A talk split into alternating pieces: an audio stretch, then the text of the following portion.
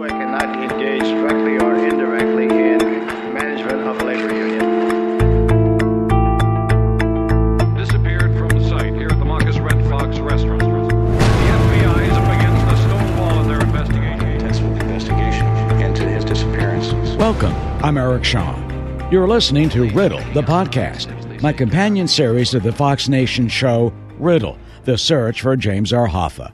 Teamsters leader Jimmy Hoffa disappeared on July 30th, 1975, and our episodes detail our Fox Nation investigation of the case.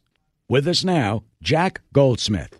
You know, there are only two suspects in the Hoffa case still alive. Jack's stepfather, Chucky O'Brien, is one.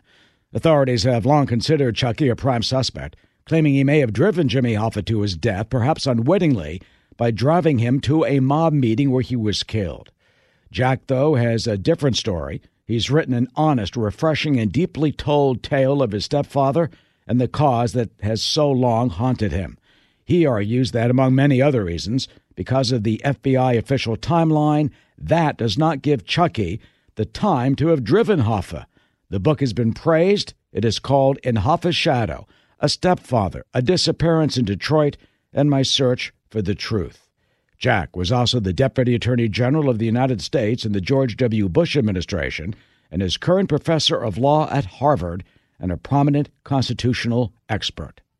You have an amazing life. First, tell those who are listening uh, from your experience in the Justice Department, the, the top constitutional lawyer at Harvard i- in the country, and you're Chucky O'Brien's stepson.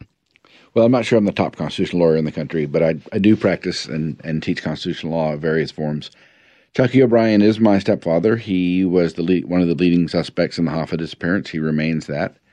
And I was 12 years old when uh, he became my stepfather and when Hoffa disappeared. What was that like back then? It was very strange, very, very strange to put it mildly. Um, you know, Chucky had just come into my life. I hadn't had a father figure really. I was really, really, really close to him.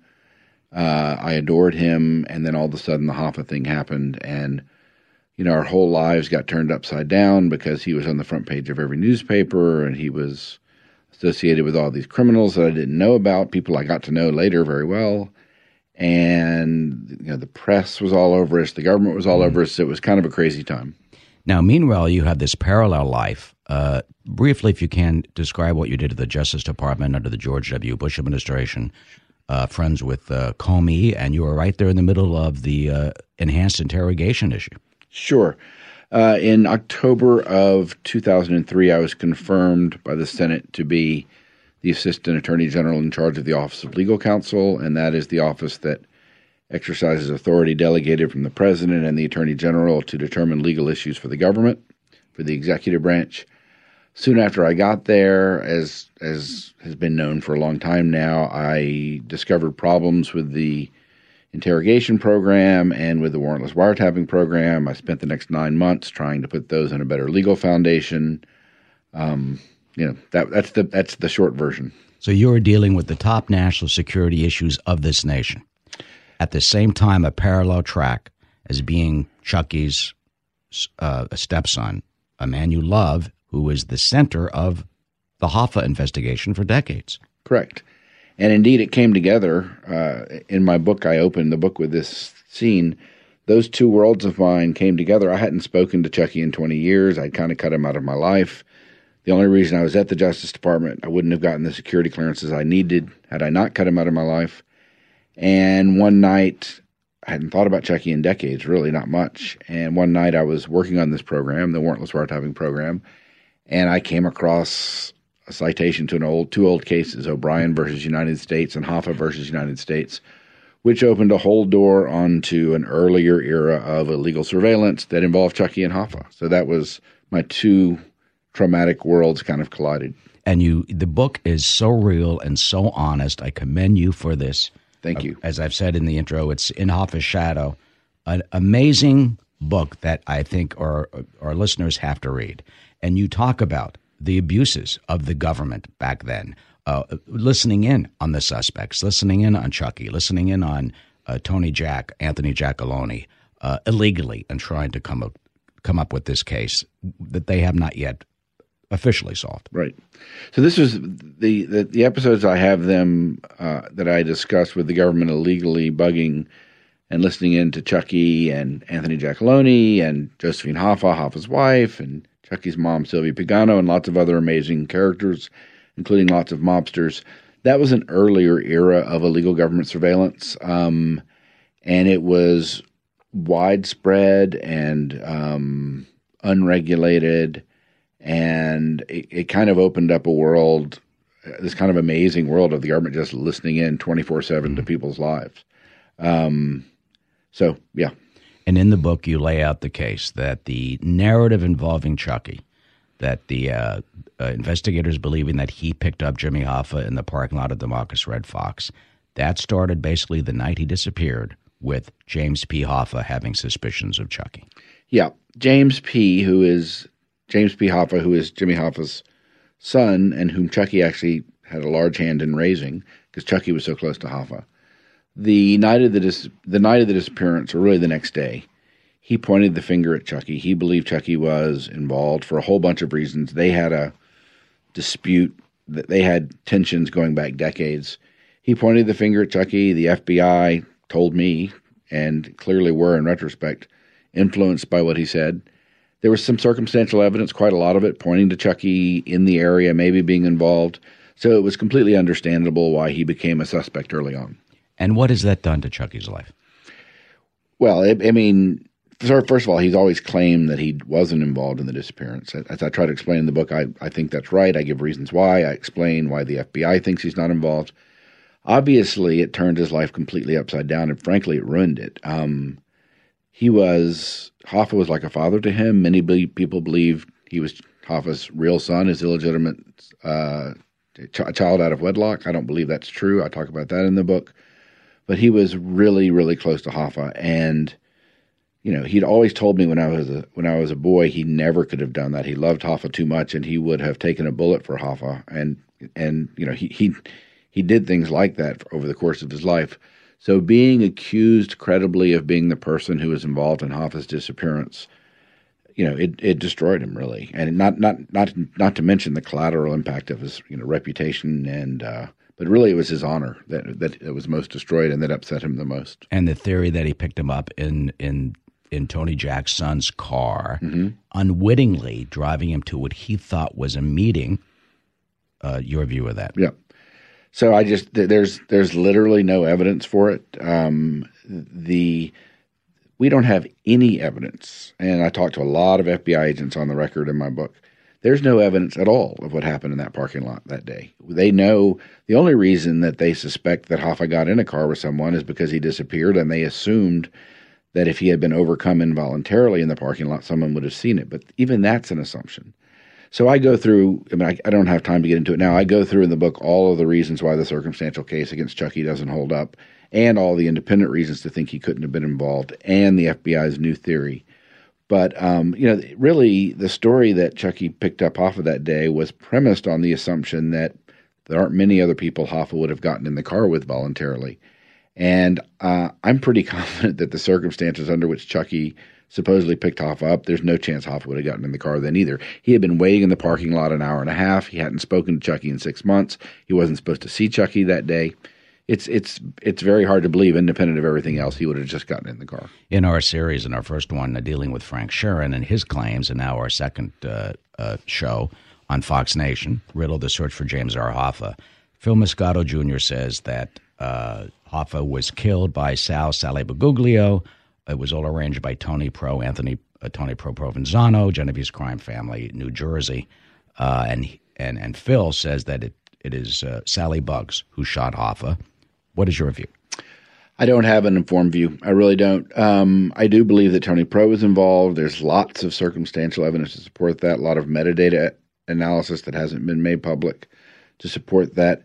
Chucky told me in the book that Tony Pro had a lot to do with it. Uh, that's one of the uh, things he told me about the disappearance.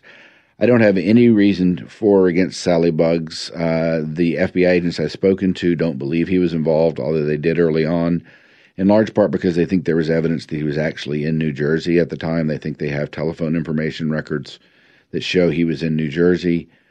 But none of this evidence is conclusive, so I certainly can't say that Sally Bugs didn't do it. Uh, Scott Burnstein in Detroit, who you talked to for the podcast, believes that uh, Tony Powell, uh, uh, then a low level mobster in Detroit, may have shot him in a house.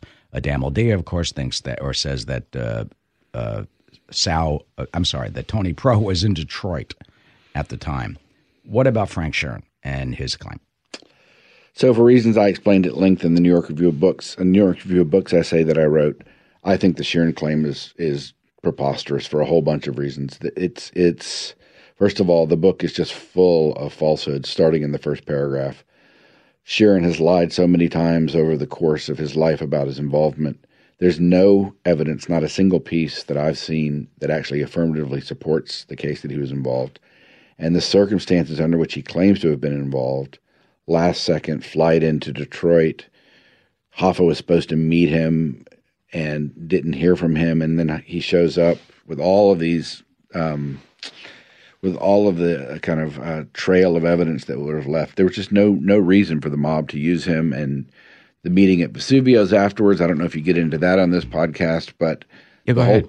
go ahead. The, the whole premise of that meeting, which was to see if Sheeran was loyal to Tony Pro, wouldn't make any sense if, if Sheeran had actually just knocked Hoff off. They never would have been meeting with Sheeran if he had just knocked Hoff off. There's a, there there are dozens of reasons why I don't believe that story. The Vesuvio's was a few days later, a restaurant, 47th Street, uh, 48th Street here in New York. Right. With they that they had a meeting. Um, I met Sheeran. He was trying to sell his book. Uh, said he shot off in the head. Gave directions to the house. We found uh, blood evidence, potential blood evidence. Uh, 50 samples tested by the FBI. 28 were human blood. What got me was that it was in the pattern of a hit. Most of the blood by the door where Hoffa's head would have hit the floor, seven drops going down the hallway. But no DNA match. Right. Uh, a- and other circumstantial evidence uh, against Sheeran, as well as these new claims that make more sense. Do you think the mob would have used a a guy who wasn't even a, a, a sworn made member of the mob? He's Irish Right. to carry out the biggest mob hit in in the history of organized crime. They might have. I doubt that they wouldn't use a made man, but there's no chance they would have done it under these circumstances. Sheeran says he's unnecessary to his own plot. He says he flew in from from Ohio, I think, into Detroit, where he, for the first time in his life, meets Sally Bugs and Tony Andretta, and they, for some of them, for the first time, meet Chucky, and then they all go uh, to pick up Hoffa, and then to take some of them go to pick up Hoffa, and then take him to his death. There, there's, there's just no, there's so many things that might have gone wrong there that people that didn't know one another hadn't planned the thing together. It's inconceivable. I'll say one other thing. Beaverland Street was where the house was, right? Yes. and it was in Detroit. The timeline doesn't work if Chucky was supposedly involved. Chucky was known to have been in um, at Viola Holmes's house until two thirty that afternoon. Sheeran actually claims that they showed up at two thirty to meet Hoffa. Chucky, in their account, had to drive from where Viola was all the way down to Beaverland Street, 20, 25 minutes, all the way back to pick up Hoffa, about 20 minutes, and then all the way back another 20 minutes where he was killed. There's just the timeline doesn't work, and Hoffa would not have sat idly in a car for nine or 10 miles from the Machus to Beaverland Street with a bunch of people he'd never met before except for Chucky. It just doesn't make any sense. And finally, just on this, do you know how Sheeran got in the Hoffex memo? Because that's what uh, Yeah. uh, keyed my interest. He's up there, number six or seven. Yeah. But it only says He's he the last one. in he's The Detroit. la- he's the last one mentioned out of. It's not. I don't think it's six or seven. He's the last one mentioned out of. I think it's a dozen suspects. Um, I don't know how he got in the memo. I mean, he was. You know, basically that memo included um, everyone that informant said might have been involved, and um, it's a good question. You know, I might. It's a good question how he got in the memo. I might try to figure the, out the answer to that. I think I can figure Mm-hmm. Oh, out the please answer. do. Yeah, Please- but- please do and get back yeah, to me. I will.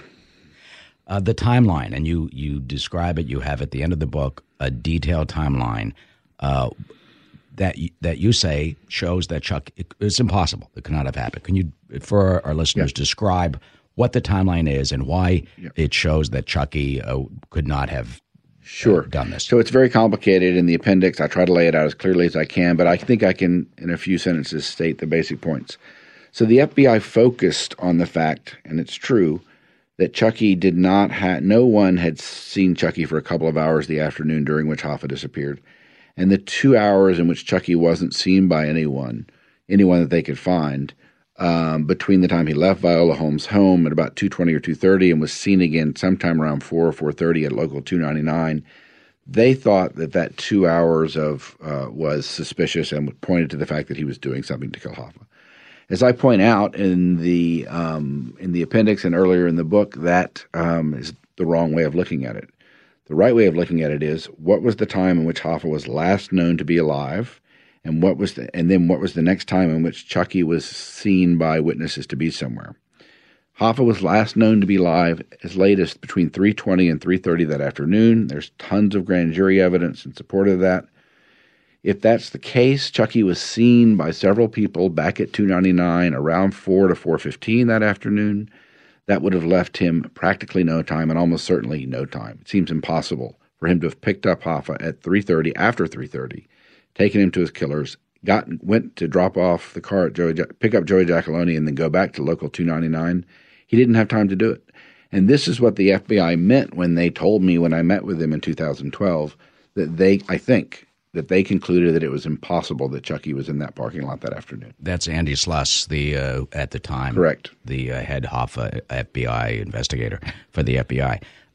That what you just said basically blows a hole in Sheeran because Right. Sheeran and and and the book claim in the movie I would assume claim that it was he was picked up at about two thirty to two forty. Yeah. So that's another huge problem. There's a many, many problems with Sheeran's account. But they said he was picked up between 230 and 240. They said that because everything in Sheeran's confession basically tracks the Hoffex memo and then inserts himself into the Hoffex memo. And that's just one of the mistakes in the Hoffex memo. They think Hoffa disappeared around 240, 245.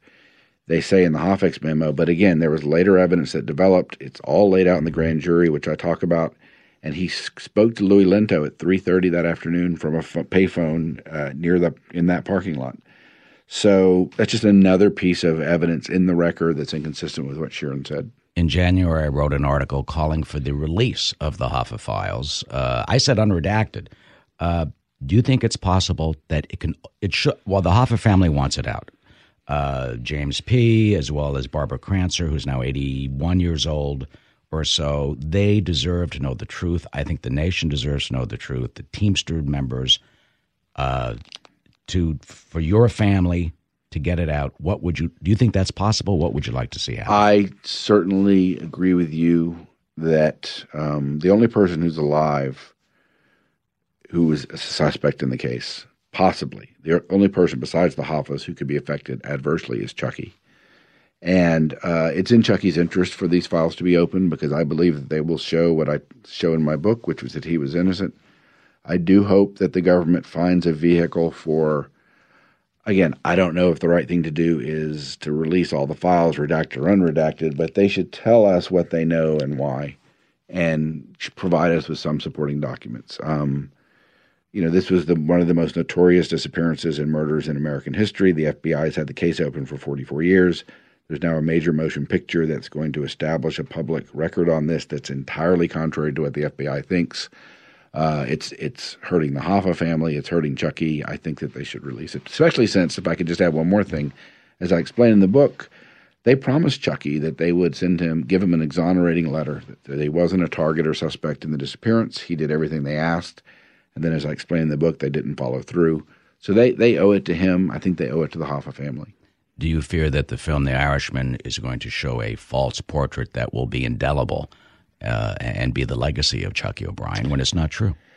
Uh, I mean, I don't fear that. I know that. It, that's just a piece of reality. The the film, which I haven't seen, but it, it seems clear from the book it's based on and from the snippets of the film that it does portray Chucky picking up Hoffa, taking him to his death. I mean, the marginal harm to Chucky, everybody thinks that he did it anyway. So I'm not sure what the marginal harm of a film the film is, since that's been conventional wisdom for 44 years. But I do think that it will probably become part of popular lore. Um, I guess the FBI could change that if they open their records and establish definitively what the truth is, because I think the truth is far, far different from what's portrayed in that movie. And your goal now? My goal now, I mean, my goal is basically complete in having written this book. I did what I could to exonerate Chucky. Uh, I think I told the truth about him and uh, the very complicated situation he was in. I wrote the book in large part to, you know, try to give him a fairer shake than history's given him. I think I succeeded in that, but I certainly don't have the resources to take on the the, the popular cultural popular culture avalanche that's about to take over the country on streaming Netflix. And finally, uh, how's Chucky doing, and what do you think he would want people to know? Chucky is not in great health. He's his mind is still as sharp as it ever was, but he's not in great health. I think I know that Chucky wants people to know that he worked his whole life in labor. He did everything he could for the working man and woman. He loved Jimmy Hoffa, and he wasn't involved in the disappearance.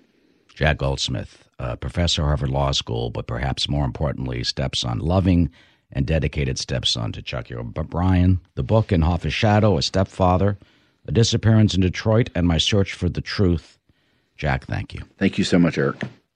You have been listening to Riddle, the podcast. Watch our show, Riddle, the search for James R. Hoffa, on our streaming service, Fox Nation, and news reports on the Fox News Channel. Thank you for listening. I'm Eric Shawn.